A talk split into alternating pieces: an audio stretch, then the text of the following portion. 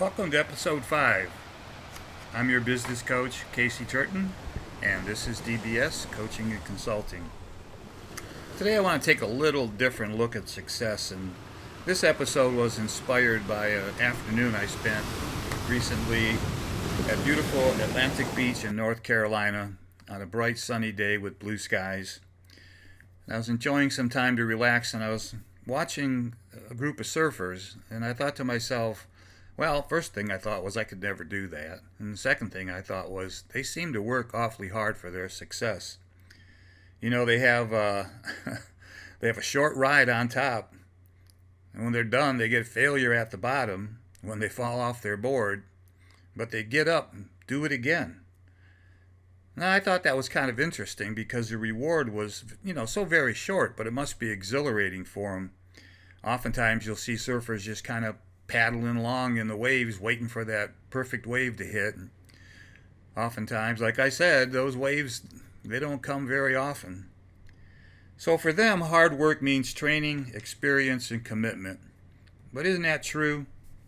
That's true in business all the time.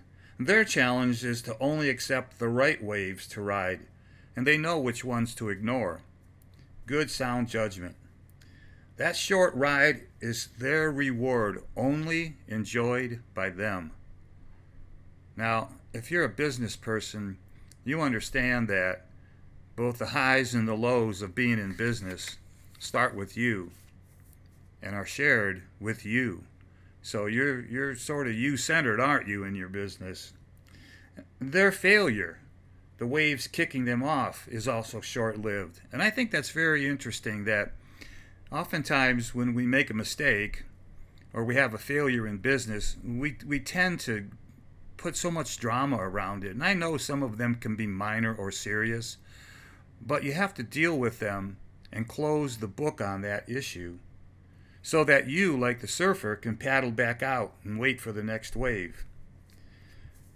A famous commentator from the 1950s by the name of Earl Nightingale said, Success is the constant effort to reach one's goals. And isn't that true? We, we never really wake up one morning and say, I'm a success. We wake up each morning and say, What do I need to do to keep moving toward success? How far do I need to paddle out? Or let's take a look at Walt Disney. He had a famous quote that I really like. A person should set his goals as early as he or she can and devote all their energy and talent to getting there. With enough effort, they, they may achieve it. Or they may find something that is even more rewarding. But in the end, no matter what the outcome, they will know that they have been alive. That's pretty profound to think about. And he does address the fact that you do have to adapt and change. You know, success is a personal experience. It's not defined by society or by our peers. No one can tell you that you are not a success except yourself. So, the elements of success are your character, having a set of principles and living by them, your habits, mastering those that obstruct your path to your goals and replacing them with a more productive activity, your emotional balance. Find that balance point in yourself and avoid emotional extremes. You know, like I said earlier, there's highs and lows. We all know that. But we have to keep ourselves centered and good diet and good exercise and support from your family and friends is part of that getting centered. Behavior. The small things that you do each day result in positive outcomes. You don't need to conquer the world every day. Sometimes you just need to get up and do one right thing that day. Your intellectual capacity. Training yourself to think and speak clearly and communication is the key to survival. Don't let other people put thoughts in your mind. Don't echo what you read or see on social media. Make your mind up for yourself. Trust.